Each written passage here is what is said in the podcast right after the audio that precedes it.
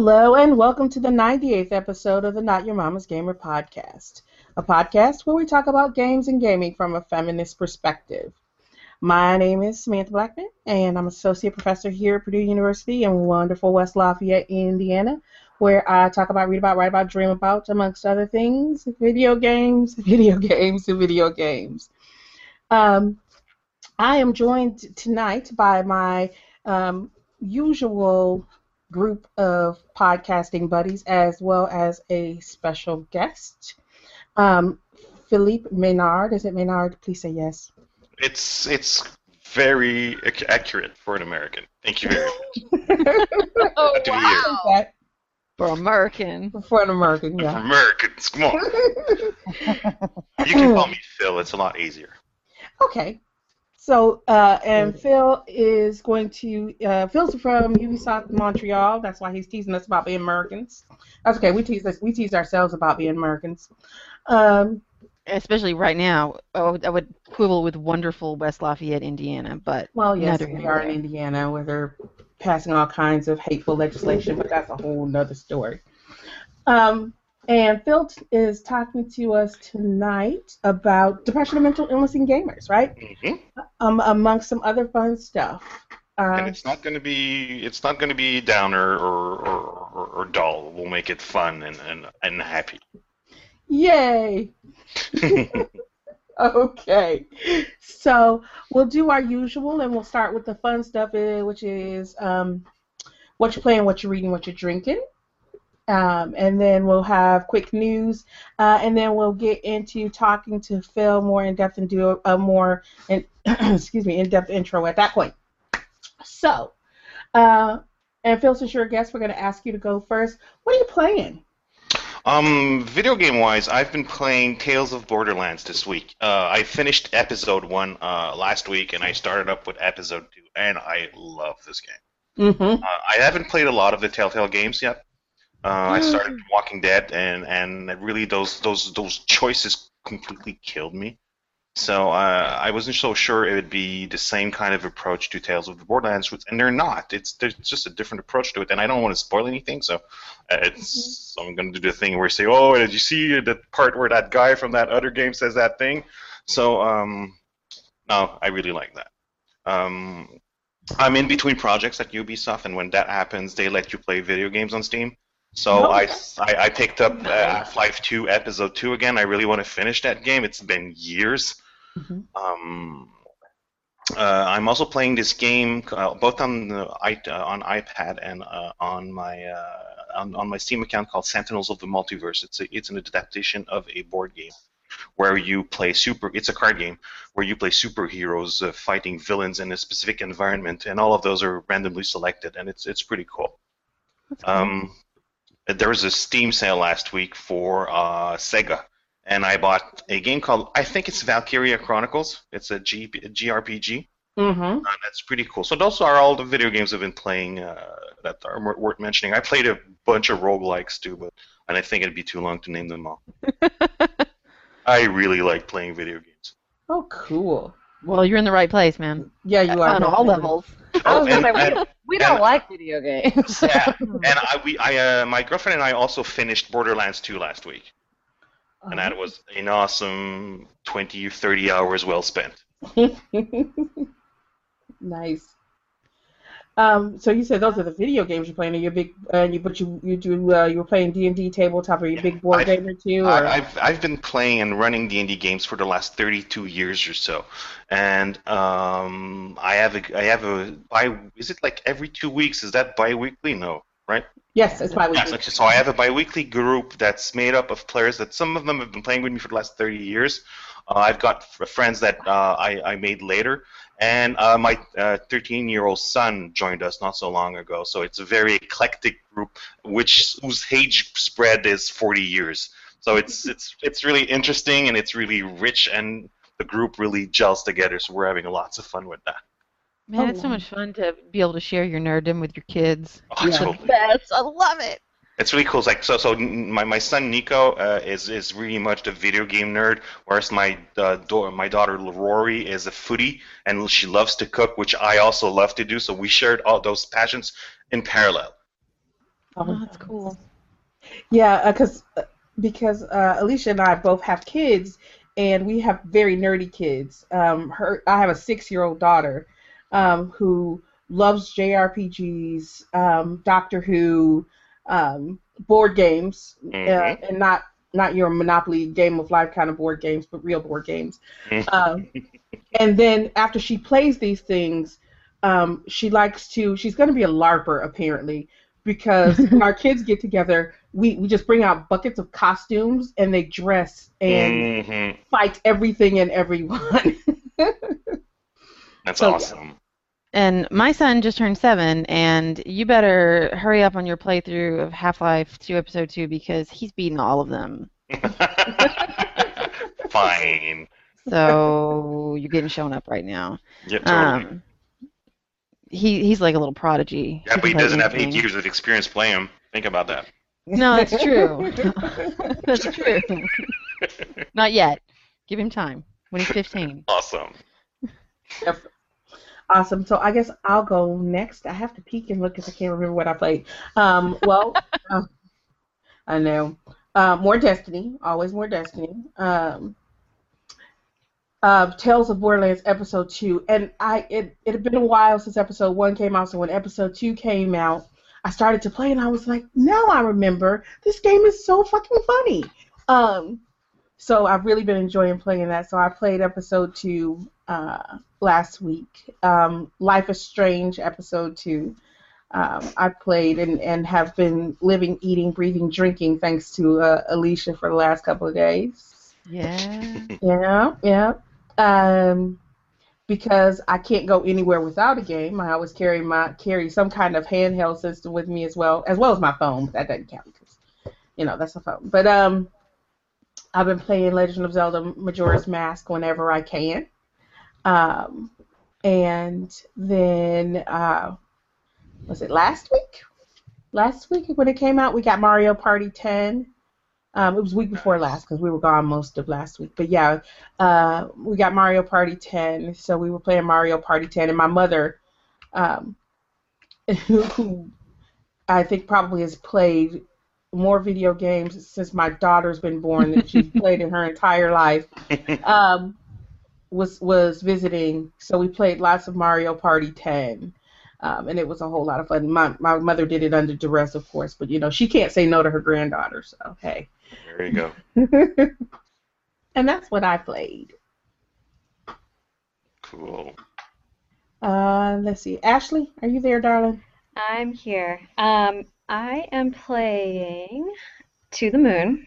I started playing that thanks to Sam, and I am also I also uh, finished episode two of Life is Strange, and I haven't really been playing anything else because I'm down in New Orleans this week, so that is fun and exciting. And what are you doing in New Orleans?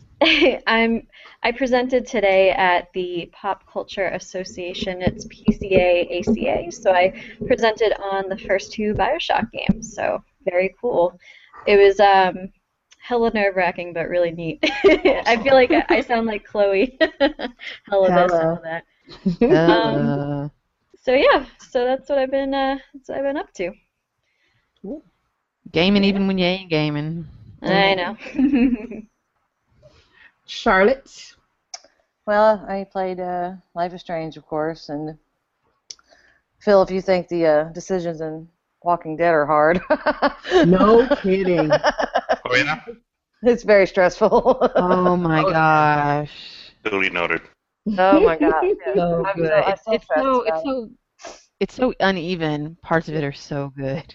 well, yeah, it's really good. It's just that that unlike Walking Dead or any Telltale game I've played, it's uh none of the decisions have really good outcomes. so That's what makes them so heart wrenching. Yeah. yeah, it's very very stressful. Um, I also played uh, more Majora's Mask, which was weird for me too because I'd left it alone so long that when I picked it back up, I didn't remember what I was supposed to do. Yeah. And so I'm walking around waiting for my little, I forget what it's called, the little Tinkerbell thing to tell me something. And uh, it Would didn't. think it'd be interesting on a video game to have sorry, but to have a previously in Majora's Mask when you reload after a certain amount? Right. Right, yeah, because I'm like, I don't even know what I'm doing now. I'm just I walking. want it around. to be just like the voiceover from Lost, though. Yeah. previously. That would actually, that Or would whatever be you were great. playing. Yeah. I was totally lost. I was like, I don't know what I'm doing. Anyway, I figured it out like an hour later, but um, and then I I played through this really strange game called The Others. It was on the Kindle, and I thought it was going to be super cool because it sort of set up like this this toy making company is has suddenly gone away and it's all creepy and whatnot. Mm-hmm. And then it, it was really weird because it was it was sort of a cross between a um, a point and click adventure, which I really like, and a hidden objects thing, which I really don't like. Mhm. so to get to get certain pieces to carry on with the point and click, you had to do these stupid hidden object things, which make me um, angry. And then uh, and then it turned into some weird like science fiction thing. So I don't know what I think about that game, but It kind of sounds like. Have you ever played um, Siberia?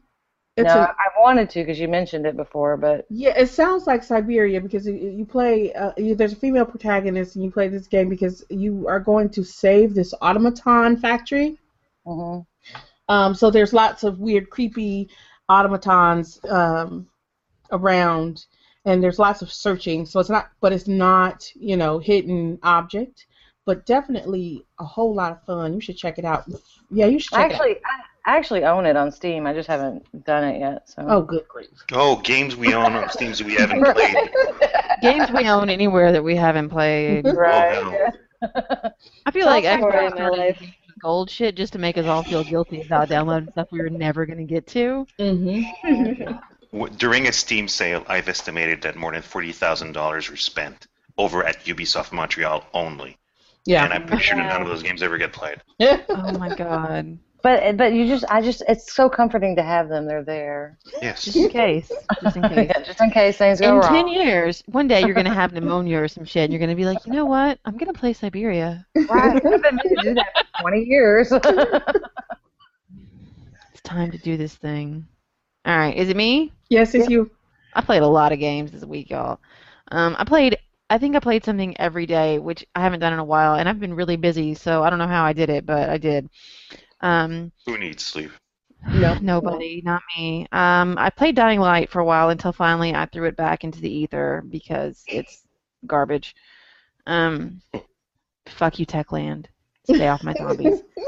Uh, I also played Life is Strange episode two because this shit is gonna be game of the year. I'm calling it now. I agree. This is like the whoa.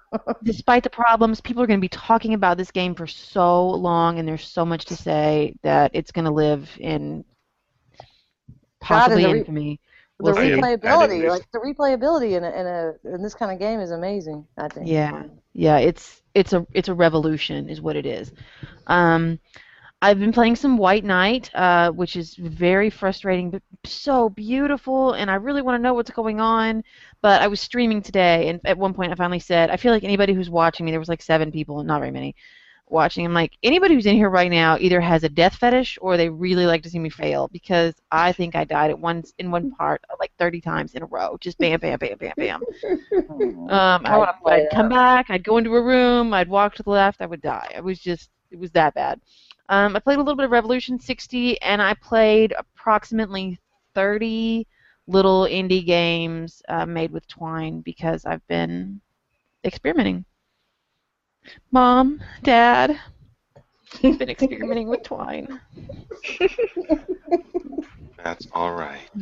Yeah. You're gonna need really 12 step programs. No, it's really fun. Um, and of course, I play Destiny um, with Sam, aka the nights I save Sam's ass a lot. Whatever. Are you kidding me? You are so full of it. Look at my face. Look at my face right now.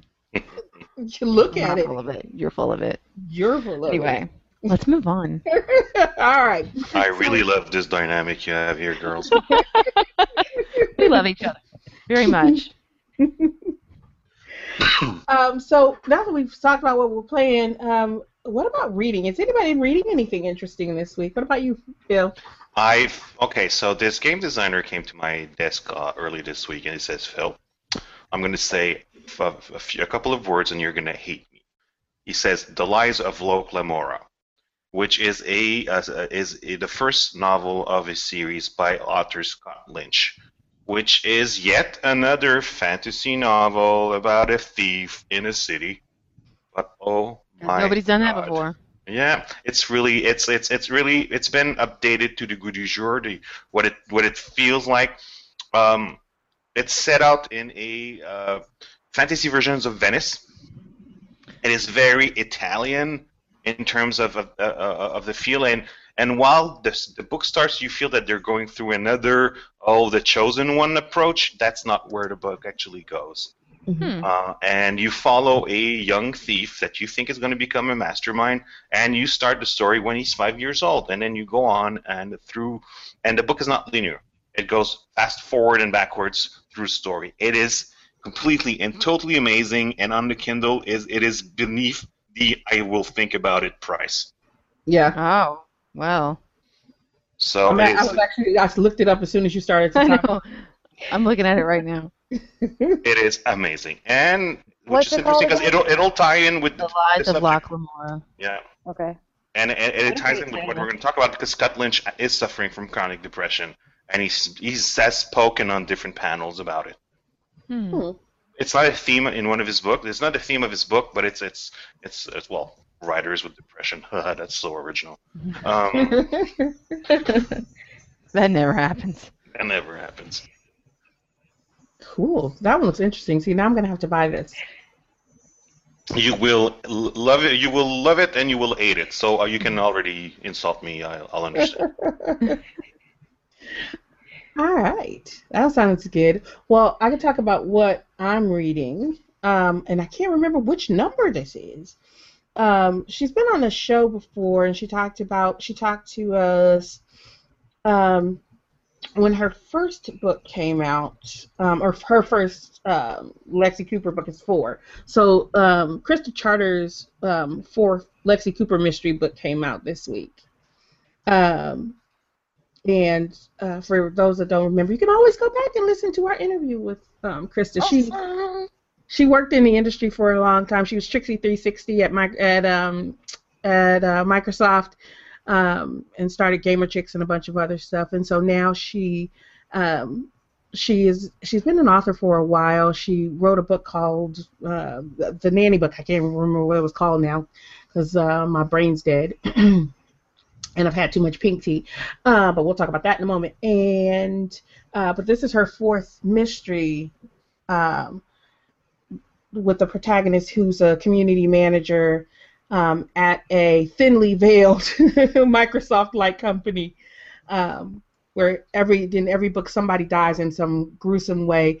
And Glitched is Glitched is the fourth book, the one I'm reading now, which is really funny uh, because it basically takes place at PAX, um, and instead of instead of dick wolves, they've got rape sharks. Nice. and there's a murder. Guess who gets murdered? Not gonna tell you.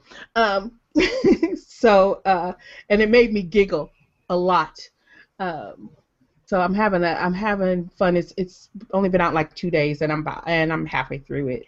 In addition to all the other work-related stuff I gotta read. So, the first night is like I, st- I ended up so I'm I'm gonna read like a couple chapters, and then um, ended up staying way late, staying up way later than I meant to. But yeah.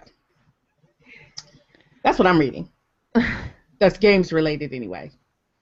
Yeah, I don't. I don't have any games related. Oh, go ahead. Oh, was it supposed No. to be games related? I'm sorry. No, it doesn't No, have no, to no. be. No, no, it it's- doesn't have to be. No, games related, geek related, whatever, whatever kind of. But I, you don't want to hear the other stuff I'm I'm reading. It's like dry ass rhetorical theory. So. Sam, I have a master's degree in environmental microbiology. I will not tell you about that.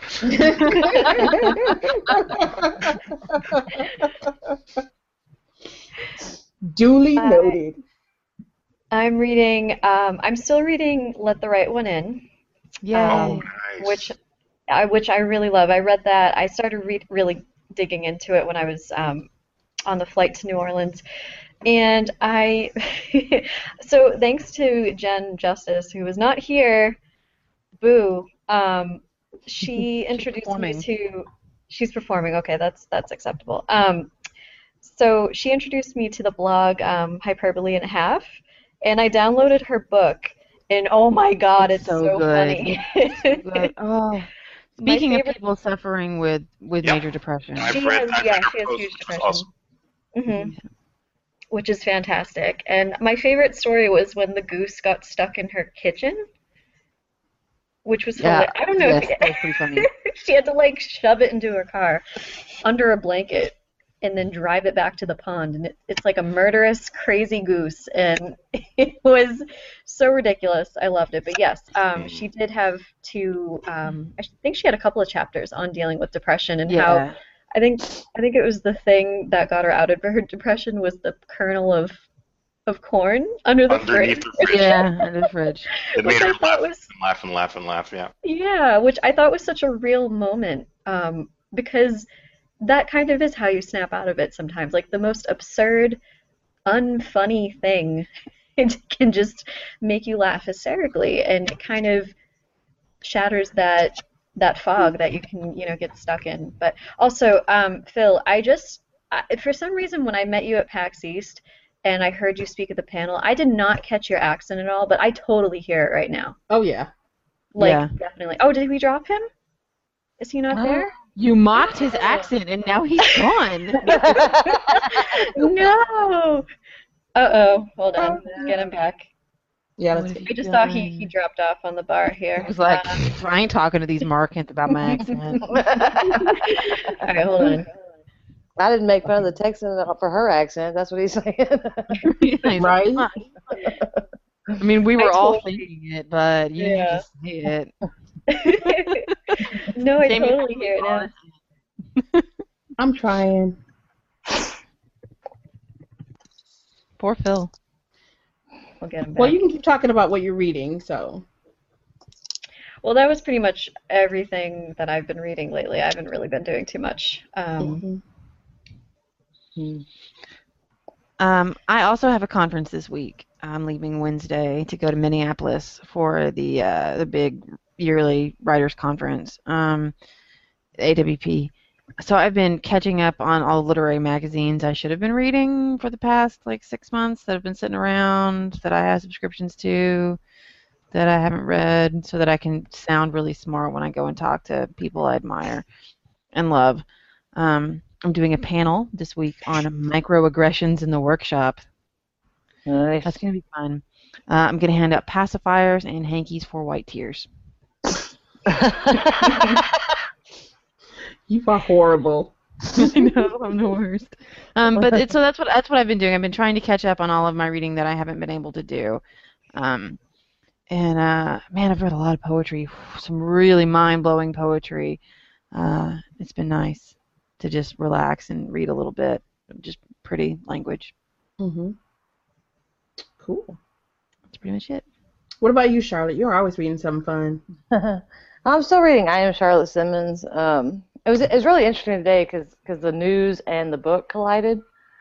Because one of the narratives in I Am Charlotte Simmons is of the dumb jock who's getting his work done for him.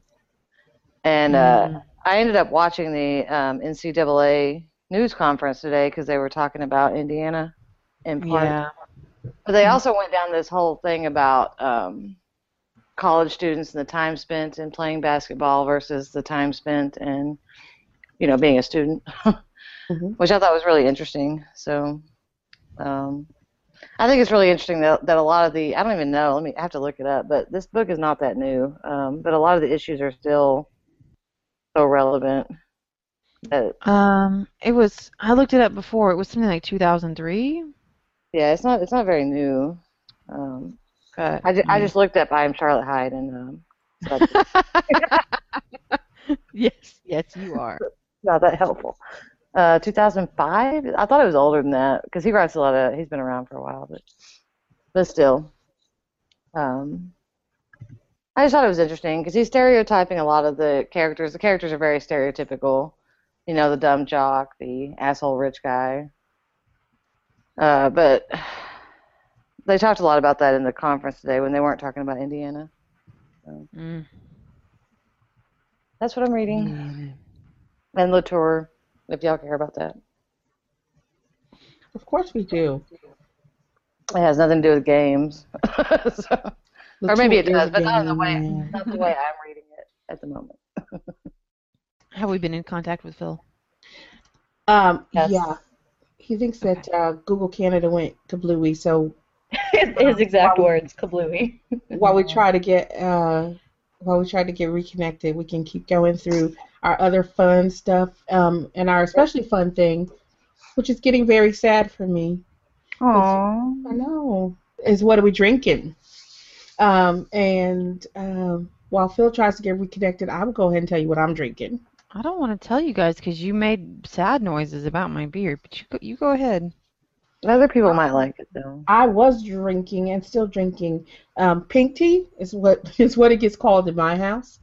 Um, What is it is actually um, it is passion. It's a herbal tea, passion tea, um, lemonade. So it's passion tea, and then you mix like half passion tea, half lemonade, um, with raspberry vodka.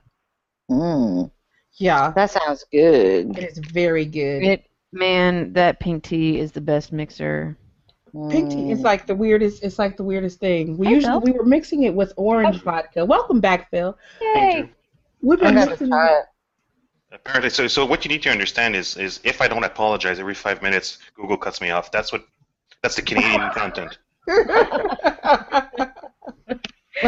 man, you guys need to make your ritual sacrifices up there in the Great Frozen North. That's why I'll go and eat a poutine after that. oh, see. Uh, Go ahead. Sorry. No, that's fine. Talking now about what we're drinking. Right. Which is I important. heard something about pink tea, which is already. I'll look it up. Well, It it's- sounds it's- good to me. It's, I a- it's the thing that it's the thing that my that my that my daughter calls it. But what it is is it's an herbal tea, passion tea. It's half passion tea, half lemonade, um, which makes it very kind of kid friendly, of course, because it's not very sweet, so it doesn't have a lot of sugar in it. But then when it goes in Mama's glass, Mama Mhm. pours vodka in it, which means.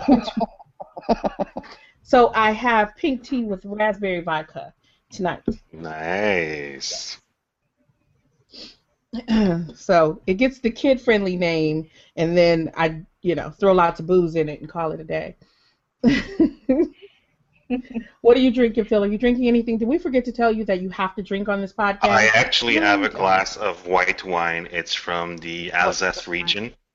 Uh, it's a Pinot. It's a Pinot Blanc, so basically white Pinot, Just- and it it is delightful. It's a dry wine.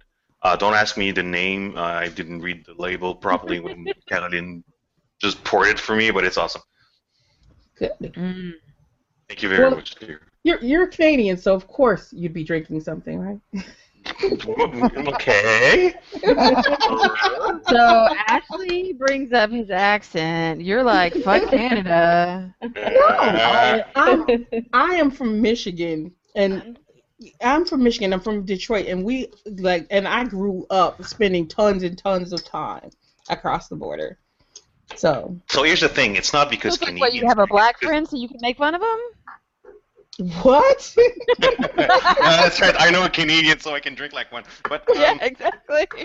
That's just because you could cross over when you were 18 and you could drink. oh yeah, oh yeah. And Canadian beer always had a higher alcohol content. I Yeah, about 1%. Canadian beer, yeah. Yeah. Nice. I didn't know that. Everybody saddle up. We're going to Right? So, you know the you know the British joke. What the difference between American beer and making love in a canoe? No. What's that? They're both fucking close to water. Oh yeah, they are. Yeah. Yeah. Fair. But only I'm if you drink crappy beer. for- Speaking of, I don't drink crappy beer because I'm Uh, a grown thank ass woman. Uh, I think that you're fucking woman. wrong. And you're So you have fucking- craft beer because I can't see the label on this, and they probably Oh. can't. it. This is a Leinenkugel's Creamy Dark. Oh, I can't pronounce Um, that. That looks awesome. It Mhm. is delicious. It's an American dark lager. It's not my very favorite beer or anything, but it's in like I would say my top 15. Mm-hmm. But there's a lot of wonderful craft beers in, in, Yeah. in the states. So Yes. Now, if you're talking about like piss water from a keg, yeah, it's fucking disgusting. Why would anyone subject themselves to that if they didn't, you know, like hate themselves? I, I live in the hipster cap, cap, capital of Montreal, so there's BBR Mm. everywhere. So Oh my god! Oh, I I'm so understand sorry. That. It's an offense to humanity. I know. So I'm drinking PBR. No, I'm just kidding. Awkward. it's so good. Yum. Like room temperature um, PBR, right? Right. Yeah. No, I'm not drinking PBR for the record. Well, you Although what I am drinking is probably not much better. But I'm drinking wine and sparkling water. I'm so. Yeah, you're right. That's not much better. It's I'm okay. drinking air. Oh. So there we No, go. no, no, uh, what about last night? Yeah. I had a voodoo brew and that hurt. What's a voodoo brew? what was voodoo brew, Sam? Was it I don't. It was like three kinds of rum. three kinds of rum and topped off with 151? But I don't know. You don't It drink was very much. So I'm, were you on the floor, like face down or face up? was I on the floor last night? No, I wasn't on the floor. I kind of just wobbled around Bourbon Street and tried to catch mm-hmm. some beads. But, but I'll admit to you, Ashley. I mean, one ounce of alcohol, you're basically twenty percent booze. Mm-hmm. yeah, this, this is actual size. This is That's actually. probably why I don't I know, feel met her. well. I'm like, like my stomach hurts. It's so sore. So I'm not Oh. drinking anything. I'm just sitting here staring at the screen, and I just realized. So my boyfriend's sitting next to me, and I, I muted myself for a second. I'm like, I just realized that I giggle the whole time during this podcast. Like I spend the majority of this time giggling at everybody. like, Official one giggle. good reason for that, Ashley. There's one good reason. We yeah, were funny. Hilarious. you you are funny. Everybody's funny. My goodness. Anyway, I think Phil fits right in. He Yeah. Thank does. you very much. I feel one of the girls. I'll, I'll, I'll woman up for you. Oh shit! Now we have to kill him though. it was fun while it lasted.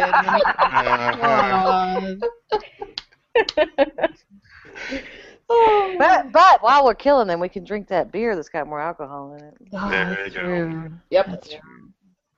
All we're, right. brewing, we're brewing one close to here that's called, it basically translates to the, to the end of the world. And it's 9%. Uh, is it volume or like weight over volume? And it really, you take one of it and then you just fall unconscious. Wow. That's a Oh, lot of See, I, Oh, I like Canadian beer a lot because Alicia always because we we have one store here where you know you can like mix and match your your cases. Mm-hmm. So constantly because we have so many craft beers, you know, and I'm constantly trying different ones. And then She then don't that's like anything. That's not true. There are lots of beers that I don't like, but I'll come home and I'll Make try a them sign and hold it. It says it's true. and so, um, so, but she always she swears I don't like beer because I don't like a lot of the ones that I pick up at the store. But I don't like hoppy beer Mhm. Me because you know hoppy beer is the new fad. So they, you know, throw 50 pounds of fucking hops in every glass and say it's good beer. No, it's not at that point. It's not. Some people like to taste their feet, so. there you go. I want good beer. Don't want hops in a glass. So Yep. I had double chocolate uh, porter, I think, in New York a few years ago, and I want to have this again. Mm. Yeah. Sounds good. I like a good porter. Yeah. All right, let's move on to news. What you got, uh, Alicia? Um, well, I have a couple things. Uh, if you read our site, as you should, as a good human being, you are familiar with these things. Uh, just a couple little things, and I'll do it really quickly. Uh, Anita Sarkeesian has released a new video this week, and she is on a new series now in which she's talking about positive portrayals of female characters instead of tropes versus women. So it's kind of the opposite. Um, supposed to go more in depth, maybe a little shaky at the beginning. Hopefully, the next episode we'll see a little bit more depth out of that, but we'll see as it develops. Second thing this week, huge Twitter kerfluffle as somebody found a transphobic joke in the game Pillars of Eternity, Mhm. uh, which was a Kickstarter-backed game, Kickstarter funded, and for fu- the sum of $500, backers could have a memorial placed in the game with their name, a name, name they chose, and a message. And this particular message was about a man who had slept with what he thought was a woman, but it was really a man, because ha ha ha, that's the worst thing that can happen to you ever. Uh, and then he killed himself. Understandably, people were a little upset about this, and people began talking about it. Which uh, there had been some a little bit of a ceasefire and major hostilities this week with GamerGate. It flared up again in a huge way. Um, we wrote about it. Lots of people wrote about it. Lots of people were involved. It was a big deal. Obsidian says they're considering whether or not they're going to change the game, but first they're going to talk to their backers, which is responsible. But let this be a lesson: vet your shit if you're letting people kickstart things into your game. Vet your shit. You Um, should still edit whatever people put in. I mean, Right, and there was Yeah. speculation that probably they had some filters to catch things like obvious slurs, but this was, I hate to call it subtle. It's not subtle. It was a little more subtle than something like "you faggot," um, which would be caught by a filter. Uh, this wouldn't necessarily have been caught by a filter, which is why you need real, actual human beings in there reading things before you put them into your game. Gee, Uh-huh. Once again, the world needs copy editors. And then Sam wanted to say something about some amoebas. I don't know. Oh, I'm a microbiologist. I want to know about that. I was like, Yeah, yeah, yeah, amoebas? Not those kind of amoebas. Oh, She's being a Sorry. I am disappointed. I know. I am too. I would be Well, way more interested in amoebas. I have fallen prey three, no, four times now to collectibles in games, and I blame this on the fact that I have a young child. Um, I was watching Nintendo Direct yesterday, and I had kind of sworn off of buying more games collectibles, even though I did just buy like three um, amoeba amoebas. Damn you! three amiibo for um, Mario Party 10. I had kind of sworn off because I was like, well, but they don't really add anything to the game. They unlock more mini games, but there's already so many mini games there. Blah blah blah blah. I'm not gonna do it. I'm done with it. And then yesterday in Nintendo Direct, um, they announced that for the new the new game Yoshi's Woolly World, they're going to have actual yarn Yoshi amiibo. Oh, And I lost That's my awesome. shit. It comes in three colors, so now I gotta buy all three colors. So yeah, because you know it puts together my two favorite things: yarn and video games, and I'm there. So I'm I'm back on the I'm back on the amiibo train. awesome. I still don't know what those are. And don't get into it. I'll ask my son. okay, there we go. All right, was that it for news? That's Uh, all that Smart I have Alec for Ocean. news. News. That's the news. Um, so uh, now we get to why Phil is actually here. Oh, Yay. Run. He's like, I'm here, yay! Oh shit! What have I done? um, and I did not ask Ashley this earlier, and I know she's not feeling horribly well, but I'm going to ask her now. Ashley, do you want to introduce Phil? Because we have notes, but Wait, Um, we didn't even introduce Phil yet. What the fuck are we Well, doing? We did, we did, we did. I mean, my real name is Luis, but I discovered uh, some some hormones and, and it changed my life. He's actually a carrot. Yeah. Oh my god! Maybe he's an amoeba. yeah, there you go. Um, sure. Um, so I know your title is uh, you're a scriptwriter for Ubisoft Montreal. That's correct. Yes, it is. Okay.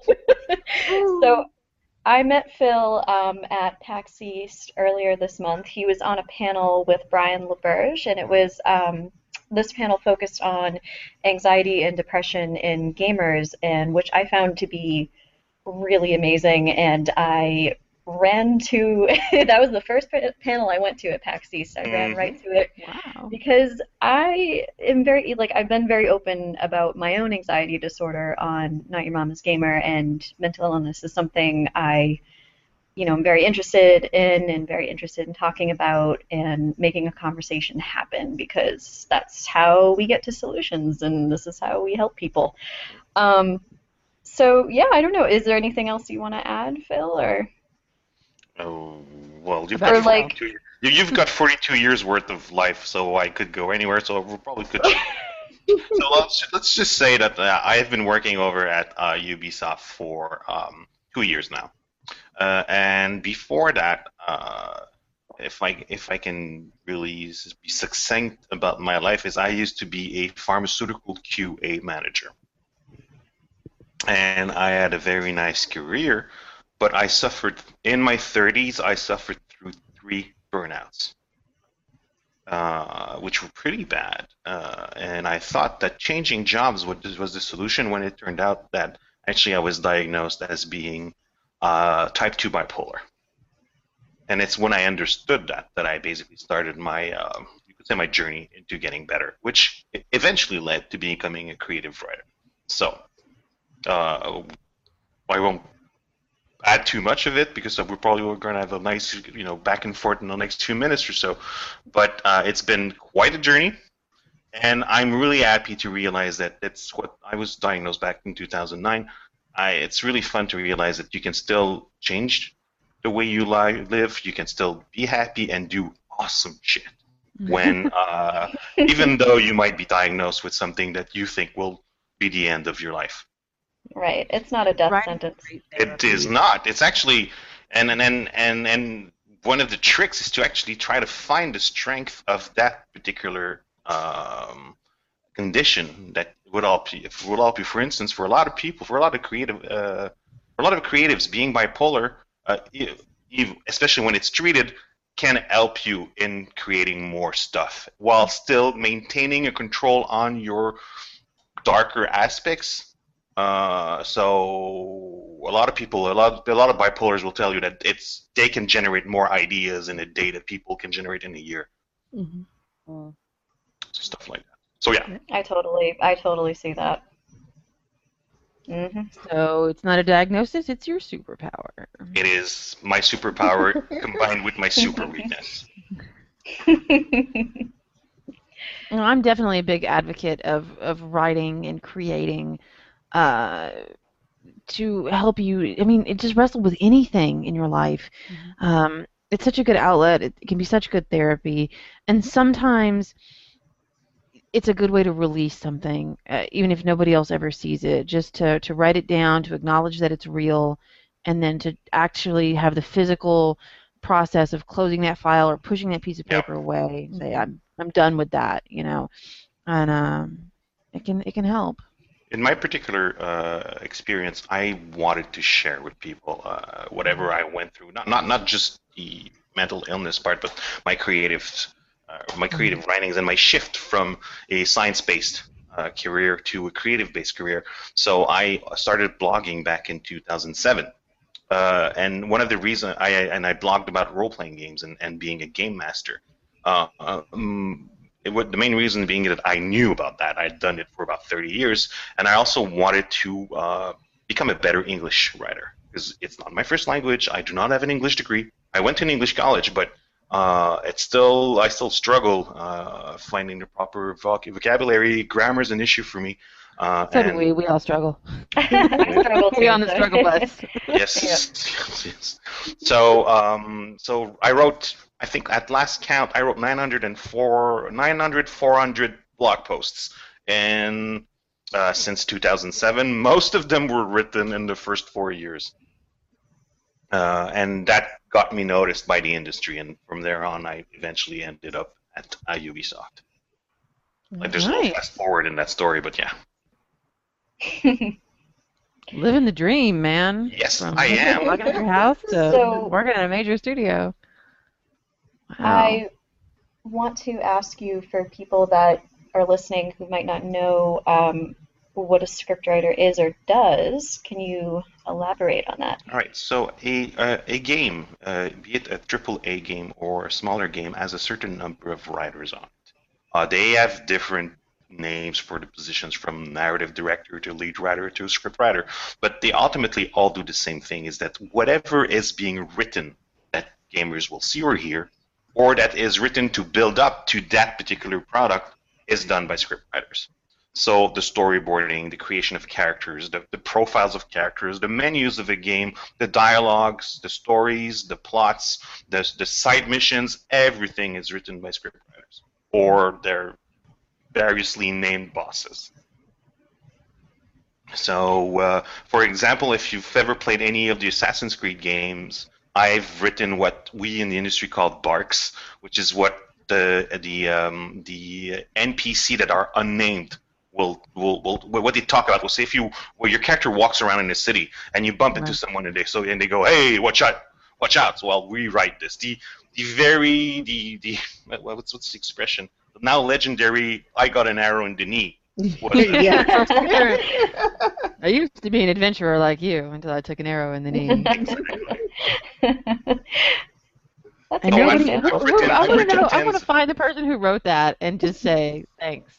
Actually, it, it- it's it's a funny thing. The reason why we know about it is that uh, I Bethesda basically cut down in their cinematics and voiceover budget for budgetary reasons. Almost all decisions in games are based on that, and they ended up with a lot less barks that the game was supposed to have. So the same barks kept playing again and again and again and mm-hmm. again and again. But this has became a thing because now in our games, there's a category where guards will tell players about their stories of their lives, and that category is called Arrow to the Knee story. awesome. Oh my god. That's the best thing I've heard all day. So I've written- I'm I've gonna- I'm written gonna put that in the show notes. It's so good. so I've, I've re- I remember because in the last Assassin's Creed, Assassin's Creed's Rogue, I wrote lines where soldiers would meet each other, like friends would meet each each other or enemies would meet each other, and sometimes you would look over and uh, a allied soldier would see a dead allied soldier, and it, I wrote lines like, "Oh, Jim, you won't mind if I take your boots, right?" and stuff like that. Nice. That's awesome. Uh, It is no, great and- and- because go no, ahead. go ahead. I don't want to interrupt you. Go ahead. Does, uh, does that mean that I can start flirting your wife? Stuff like that. I mean, but it really helps to add to the richness of a world to have those things. And I understand it costs money and there's voiceovers and yeah, but that's what makes the difference between a game that's good but you know kind of mediocre like Yes. Skyrim. And but just so you know, so if we're talking about, um, I don't think I'll get into trouble with that. But if we're talking about a next gen game, do you know how many lines of barks are in there on average? No, tell us. About seventy-five thousand. wow. That's amazing. So and they're all written and they're all read by voice voice actors. Uh, I would I would kick ten puppies that were adorable to get my hands on a full script of a huge game. come to work with us. Okay. I just want to. I just want to study it. I want to study it. Let let me look at it. I'll, I'll come. I'll do. I'll sweep your floors. I've I've I've. I've printed out once a, a full script. I think it was Unity's full script right before the game came out, so we could write uh, content on the project I was working on. And the thing was 450 pages long. Oh my god. And that that weren't the barks; those were just the main story and the Mm, side content. I'm having a moment, guys. oh yeah, you want to read that script? I do. I really do. For all the research projects, please, someone send me. If anyone else is listening out there, please contact me. Uh, I will go to every conference in the world and talk about your script to academics who care. please let me. I'll write books. It'll be great. That that offer's open to you too, Phil. I'm sorry, I didn't mean to interrupt with my enthusiasm. It's quite all right. It's it's very appreciated, and I I'm think- the edges of my NDA, so no. I just think that, that what you guys do is so interesting because it's not like any other form of media, right? By entering into a world, into a game, Mhm. you're you're changing that script already. Um, the the order in which you interact with people, or that you do things, or whatever, or even just having a long pause because you put the controller down because you had to go take a piss. There know, you go. You've changed the game. Um, Especially so- if the game has what we call systemic uh, triggers, which means a game like um, what's this super violent uh, Grand Theft Auto. hmm It, there, it's programmed in such a way that if you put the controller down, an event will trigger. That you'll be able to see an accident, you'll be able to see people fighting. That you won't be involved in it, but you can just basically take a break and watch a story unfold that is being basically randomly generated. Yeah. And it's it's That's a great experience. amazing. God, what a world we live in. I like the future. Me too. It's great. I don't even mind. I don't have a jetpack. I Yeah, well, but but you, st- you you still have all the knowledge of the world in your pocket and use it to talk about cats. Yeah. Cats are pretty funny. I don't know if you noticed. amazing. I mean, they're cats. I mean, I can, I can, I Sometimes can they're give you grumpy. top ten reasons why cats are awesome, and number four will make you laugh. You won't believe what these people talked about when they had a podcast. Um, I'm sorry. There's I our keep- tagline. Here's our track, and here's everywhere I'm involved, always to the left. So, y'all get back on track. I'm gonna type and add some things to the show notes. All right. Okay. Any Uh, other questions? yeah, Ashley, you still got a couple questions, right? Um, yes, I'm sure I do. Hold on, let me see here. Do do do. Um, sorry, I swear I'm a professional. Um, yeah, why don't we just? Okay, so I already I asked you this question um, at the panel when I stood up and the microphone scared the shit out of me because it's so loud. Um, so um, I'm gonna ask it uh, again though because I think it's. I'm going to give you a different answer. You know that, right? Because yes, bipolar. and that's oh, nice. that's awesome. Um, so, what do you think about using um, games as a form of mental health therapy? Um, I, I made the I made the panel about gamers not because gamers are more uh, likely to develop depression over other types of of people. I'm pretty sure there's a bunch of depressed golfers. I would be, uh, but uh, um, games have this special ability to create rushes of endorphin that you will actually see in exercise, just maybe not as strong. Um, author Jane McGonigal basically wrote about, I don't know if you've ever seen one of her talks, talks about uh, those epic wins that you can get uh, after basically rushing through a very hard section of a game or a very uh, heart-wrenching section of a game and, and meeting this this very epic uh, end or very epic point in, in, in the game. And these kinds of things are completely therapeutic because they will send uh, loads of chemicals in your brain that will make you feel better. So there's that. The fact that also while you're playing, there's a good chance that you're enjoying yourself or at least not feeling as sucky as you did before, and your mind is on other things, which can be which can actually change. It can be a matter of life or death if you're having suicidal thoughts or you're actually planning your suicide because while you're playing, you're actually thinking else. If you can focus on the game, some some people will just play a game on on automatic. So I, it is to a certain degree a an escapism, and a lot of Mhm. people will say you shouldn't play uh, because it won't help you d- deal with your depression because you're trying to escape. But I think people should escape part of the baddest parts of depression so that they can give themselves time to get better. Because what heals depression on top of meds and exercise and being well surrounded is time. And games can grab this. Mhm. Is that too deep or full of bullshit? No, No. no, no, no, not at all. That was awesome. Um, and kind of piggybacking off of that, um, I kind of wanted to, wanted to ask you. Um, I wrote a post. My last post was about um, depictions of mentally ill characters in video games. I was just curious about um, what you thought of that. I was wondering if you, um, you know, do you think there's positive or negative depictions of mental illness out there in, in video games? Um, do you think it has an effect on gamers with those uh, mental illnesses as well? The, the, the trick, the, the, problem with mental health is that it's it's not very much understood by the average person. Okay, whatever Mhm. media we're in, we're talking TV, books, or, or, or, or games. Like books will tend to explain things more in their exposition.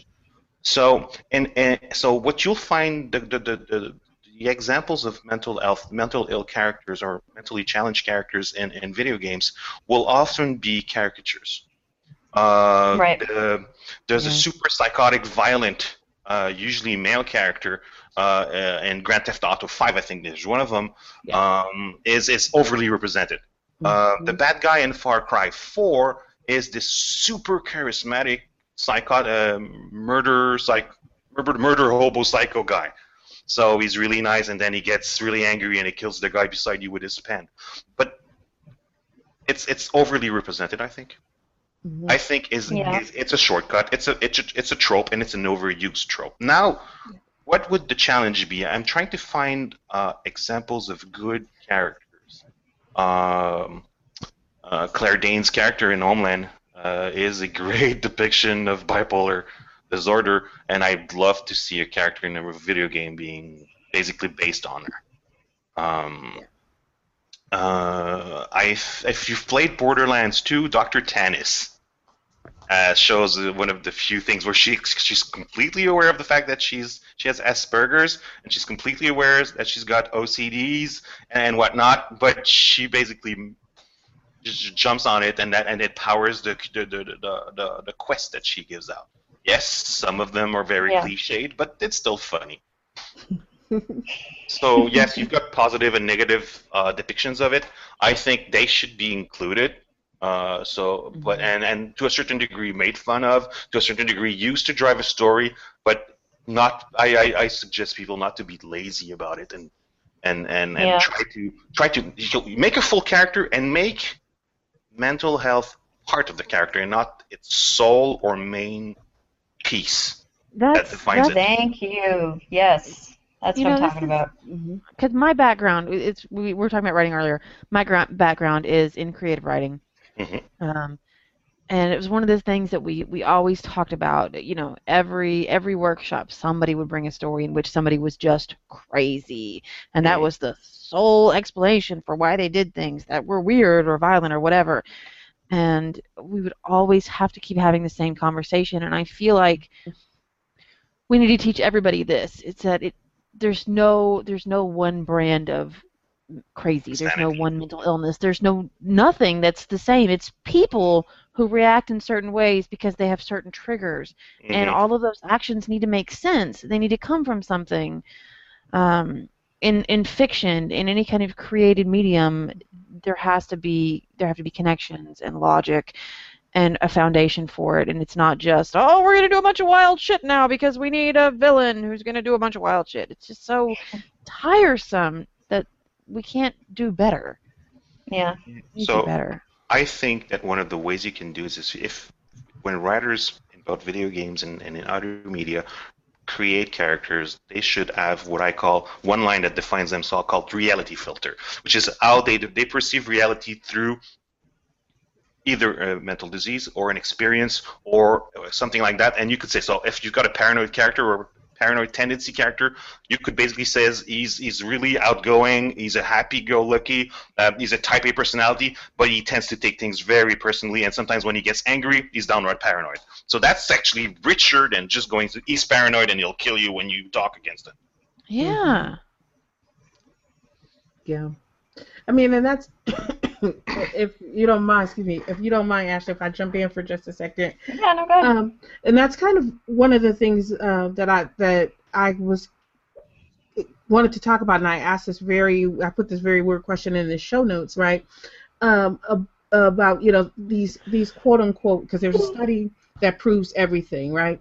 Mhm. Um, so you know studies that suggest that games contribute to depression in gamers, which of course um, we know that we know that in, in most cases the, the opposite is true. But um, so people say, well, you know, the the big issue then is is it a chicken or the egg situation? Is it that um, ga- uh, games can contribute to depression in gamers, or is it that um, gamers with certain kinds of mental illness might be more drawn to games? Um, and I think that that's always an interesting question, right? Because when we talk about, and you you you brought up a good point, is that it's like the um, chemical changes that happen uh, when we when we game, right? Endorphins and such, and we know that a lot of people will try to self-medicate. So if you know that playing games makes you feel a very specific way, then why not play more games, right? Um, so and then that also comes into that that question of that very problematic thing that people call gaming addiction. I hate that phrase. Um, so although, it is, Netflix although, addiction. although it is it is a real thing.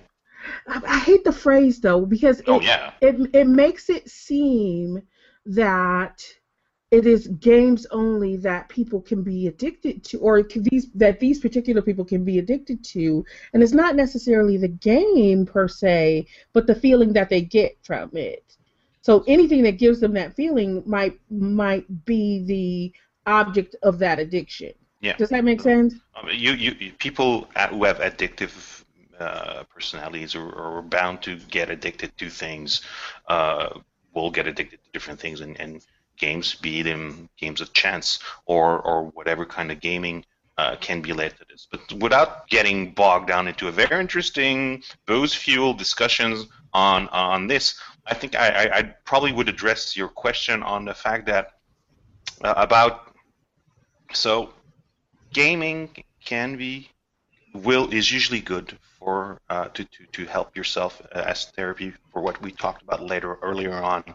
But one of the key things about getting uh, uh, about fighting therapy, no, actually that's the term of, of one of the key things about uh, dealing with your own therapy, your own depression, yes, is that you you you need to fight it. You need to find ways to fight your own therapy, your own depression, uh, so that you basically get over your. Um, you eventually start controlling your dark thoughts. You eventually uh, feel less bad about yourself, and you challenge yourself, and, and you start doing things. Some people will basically uh, retreat to games and will use gaming as an excuse to say, "Well, I can't do anything else. I don't have the energy to do anything else." And and this is so if you're not using the games as we're uh, uh, I, I have trouble explaining my ideas, so I'll use an example from my experience. Okay. Okay. So when I was put on uh, sick leave for a severe depression about seven years ago, um, my, I stayed at home, and my wife asked me that to do at least one hours of housework at home to t- take care of you know the meals and, and, and laundry and everything else, and that was a very fair uh, request. Um, so I basically added this in my in my uh, in my routine, and I added the fact that I would I would do a Wii Fit routine, 30 minutes, and I had to walk to the grocery store. That was 20 minutes, going 20 minutes back. That was the strict minimum of what I could do, what I needed to do. That was my routine, and I used computer gaming. That's when I started actually playing Half-Life as a reward. I could hmm. play guilt-free. And that mm-hmm. was the key word, guilt-free. I could play Half-Life for 90 minutes to two hours a day, provided that I had achieved my goals. And that actually, think, I think that's probably a good approach to personal therapy. Whereas I could have gone, I'm going to do the laundry later on, and play computers all day long, not go out, not do the Wii Fit, and then look at time when it's 4 o'clock, oh shit, and then basically botch the laundry and do something horrible for dinner. so, which probably would have been, well, then the games became an excuse and basically fueled my depression. So that's probably how I, the way I, the way I lived it. Mm-hmm. And I think that kind of balance is difficult for a lot of people, um, regardless of, of what you're dealing with. Uh, but I, I, you know, I also agree with what Sam says. You can replace. Well, I could sit here and play video games all day with. Well, I'm going to watch ten episodes of this show because that's Totally. totally healthy. Totally. Um, And, So, I and mean, there's no, a- let's there's a lot of things. Sometimes, when you're depressed, you need Yeah. a full day of wearing soft clothes and eating ice cream and watching a whole season of something. man, I fucking call that Saturday.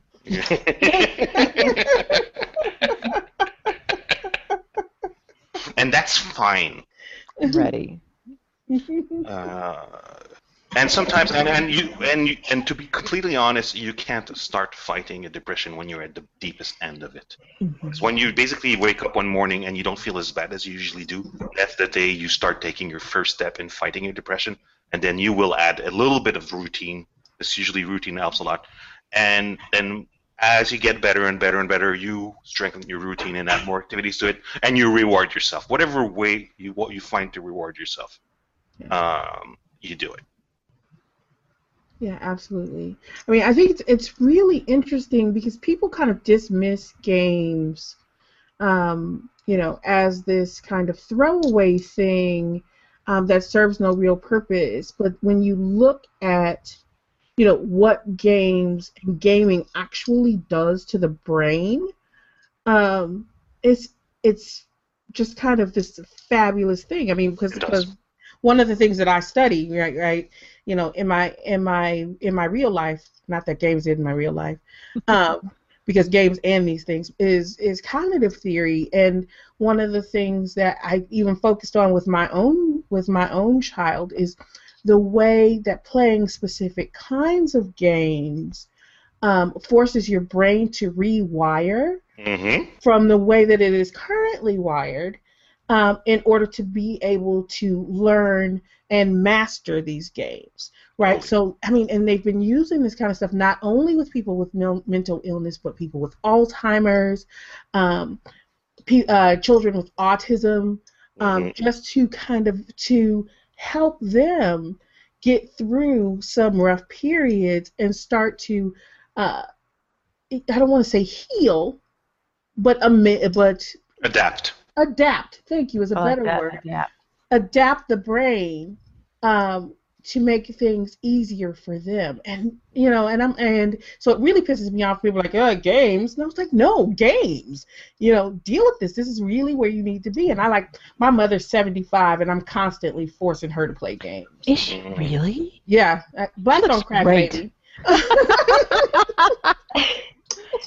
I, I, I was blessed that I came up in a family of gamers before they, they we knew what the term was. hmm My parents had a Pong machine at home Oh uh, yeah. in the 70s, and, and, and they played all those board games that were there. Were Monopoly was one of them, but they played Canasta and they played uh, Aggravation and all kinds of different games like that. That, that was awesome. But Yeah. yeah, I, I my parents didn't play much video games except my when I was in my teens and my mother was trying to reach out to me. she would play arcade games with me.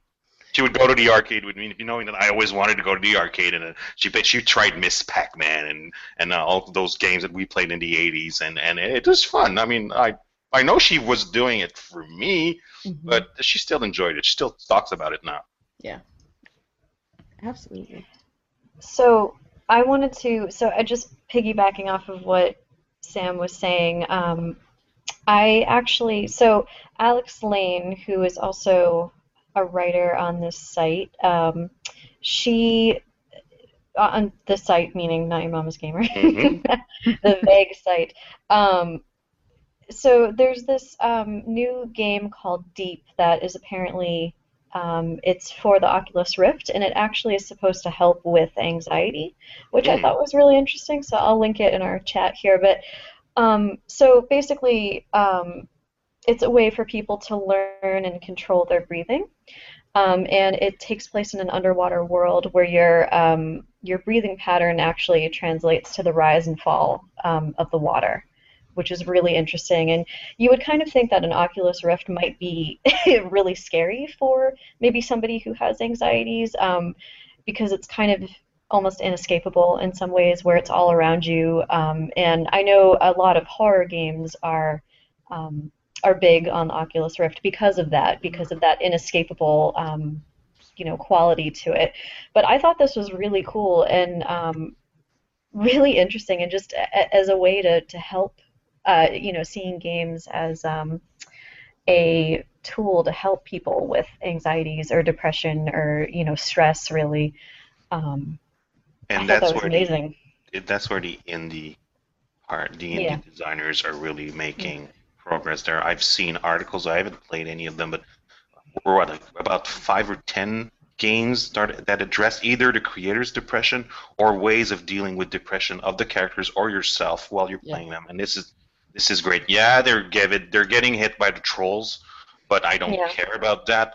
I just the fact that those games were created is is just the start of a very long, uh, I think, trend and genre that we're going to see more and more. Yeah. Right. I do too. I'm looking forward to this game. I'm excited about it. I think there's Yeah. a lot of potential there for a lot of different things, not just this. Um, I think it'll be great for education. Um, I, I don't want to get off topic. I'm not going to start on that. I'll talk all night. You know, and Uh, I think about I think about like you like you say it's it's being looked at for anxiety, but I think about because it, it also in my previous well in my previous life I was also an elementary school teacher. Mm-hmm. Um, so I think about the potential for um, children who have poor impulse control, Yeah. right? Mhm. um, and what this can do because you know a lot of times um, when kids have really poor impulse control i mean and, and they they i see them use this even now is that they will give um, children with poor, poor impulse control and are easily kind of um, distracted by or set off by loud noises, too much noise, too much going around them, around them, but give them noise canceling headphones to wear in the classroom. But can you imagine having kind of a a space where children can go into um, you know, a quiet space and put on the Oculus Rift for 10 or 15 minutes and enter this kind of virtual space where they can kind of resync themselves Yeah. before going back into the classroom. I mean, there's so much potential that we just kind of ignore because games are games and not something that should be taken seriously. Um, It might smell a research project. I don't know.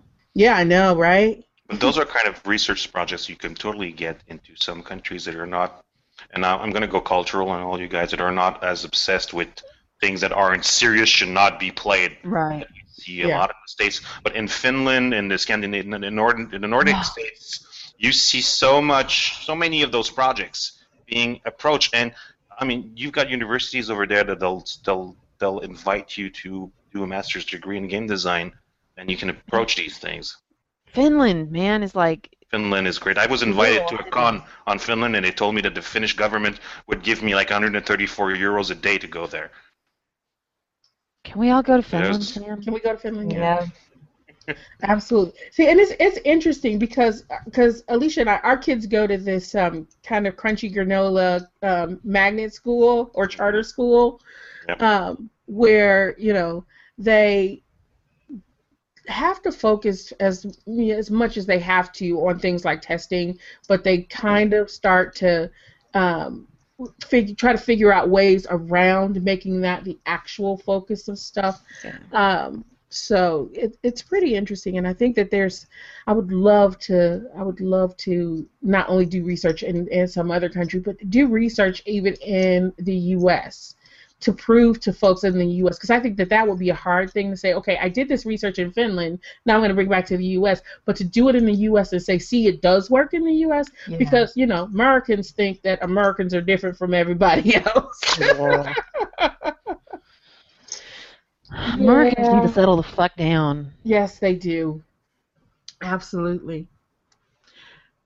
Okay. Uh, other questions for Phil?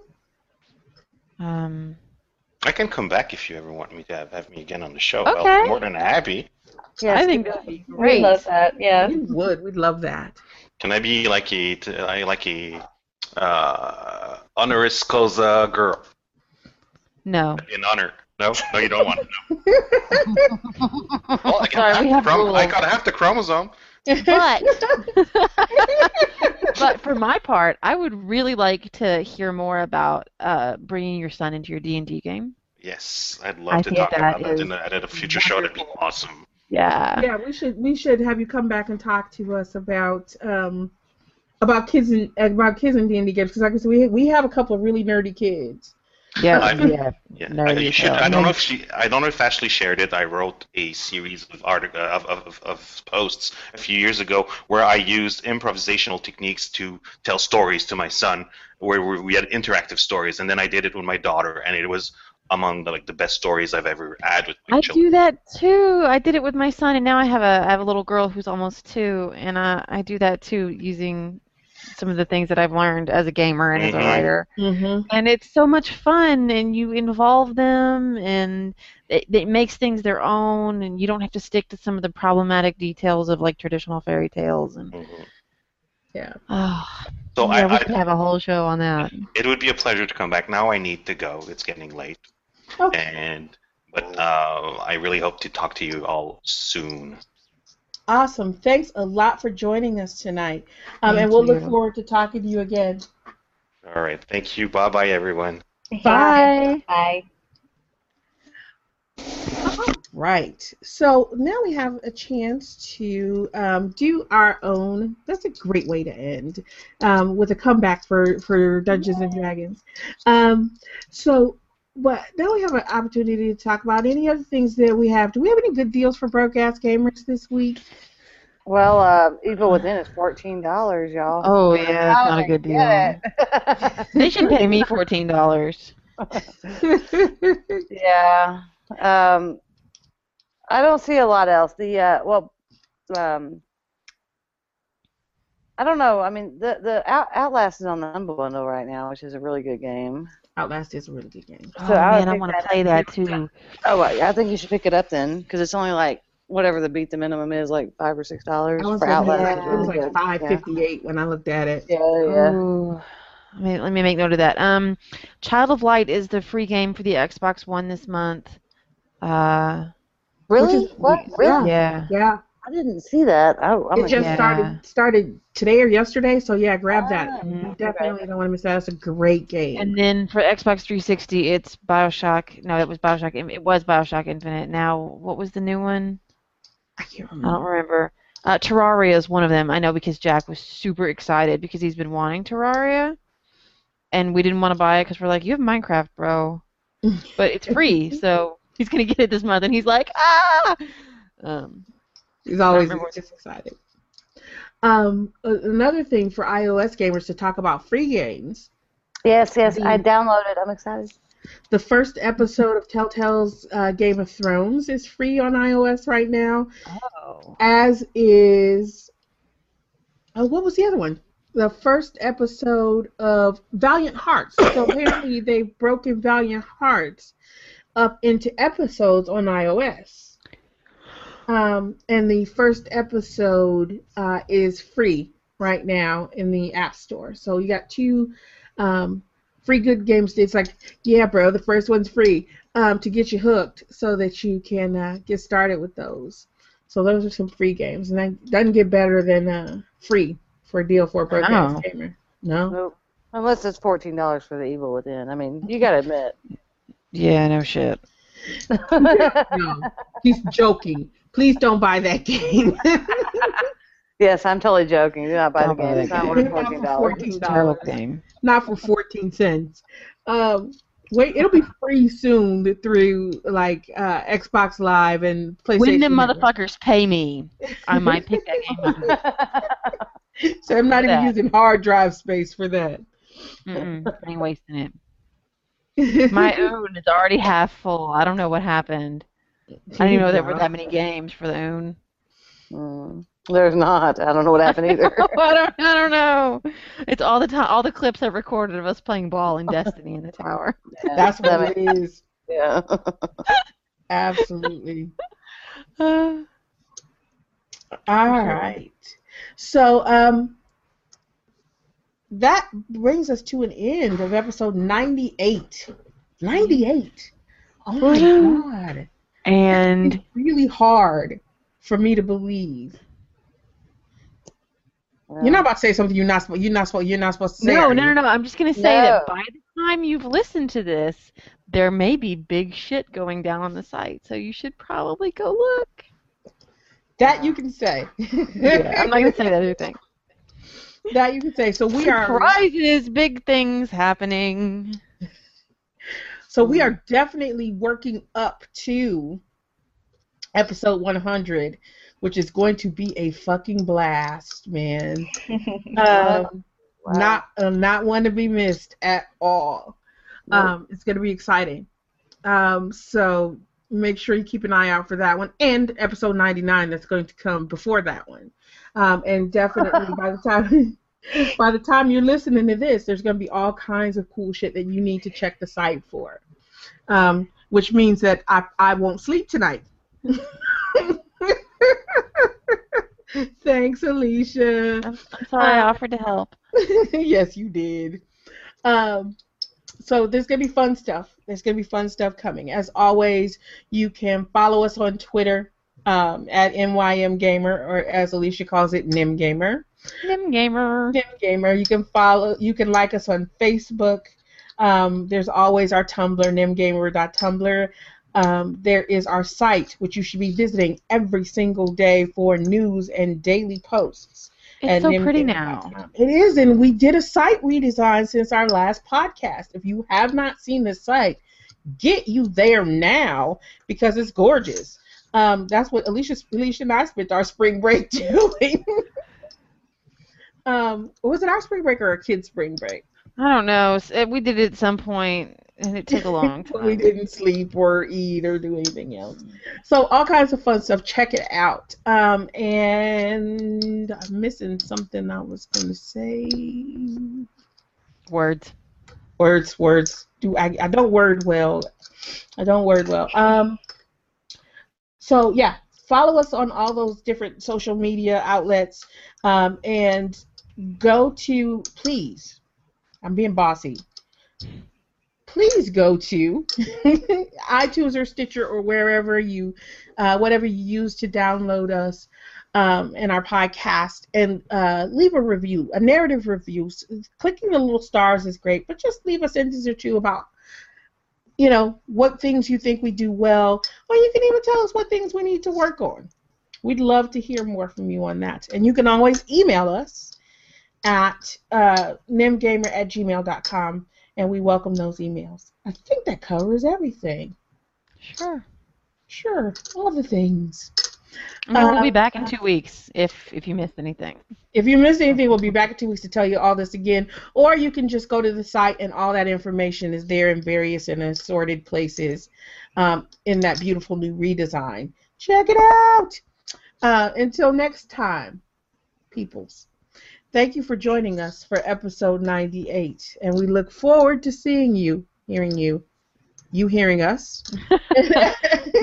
Something's gonna happen. in episode 99. So until then, stay warm, stay dry, have a drink, and as always, game on. Game on. On.